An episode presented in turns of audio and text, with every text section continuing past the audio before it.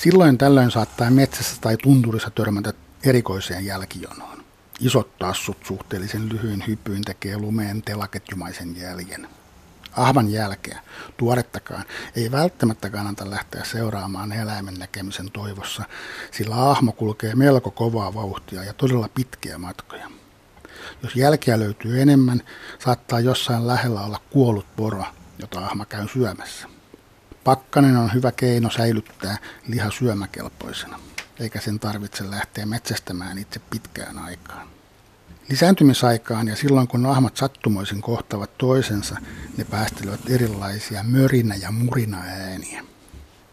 Pentujen seurassa ahmeemolla on omat äänet käytössä, joiden on arveltu sekä kertovan pennuille emon läsnäolosta että rauhoittavan pentuja.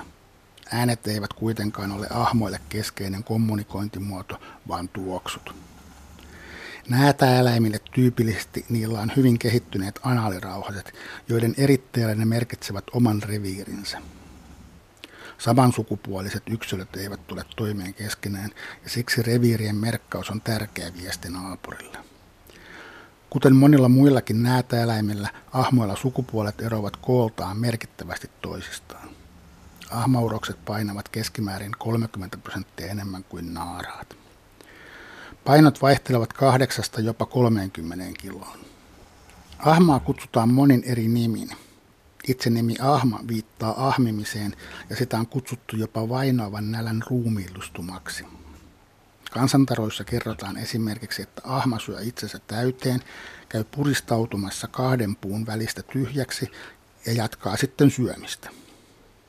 Muita nimiä ovat muun muassa osma, kätkä ja karhun neljäs pentu. Viimeisin nimi viittaa hieman karhumaiseen ulkonäköön. Ahma on maineestaan huolimatta melko kehnosaalistaja.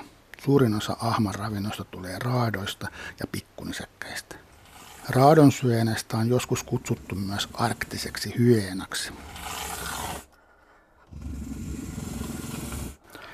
Ahman hurjen maine porotokkien tuhojana on tullut siitä, että se saattaa joskus tappaa kerralla useita poroja. Tämä onnistuu silloin harvoin, kun lumi on niin pehmeä, että se pettää poron alta, mutta kantaa vielä ahmaa. Ahma kantaa astujana oman ruumiin kokoon nähden isot tassut, jotka on kuin tehty lumelle. Tapettuja poroja ahma käyttää ravintonaan pitkälle kevääseen. Ahmalle lajien välinen yhteistyö on tuttua puuhun. Ahma tarkkailee korppeja ja variksia, ja ne johdattavat ahman susien ja karhujen jättämien raatojen luo.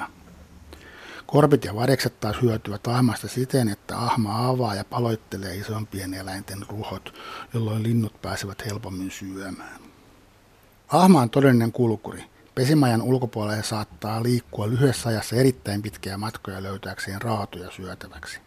Altassa, Pohjois-Norjassa, tutkijat laittoivat ahmalle satelliittipaikantimen ja päästivät vapaaksi.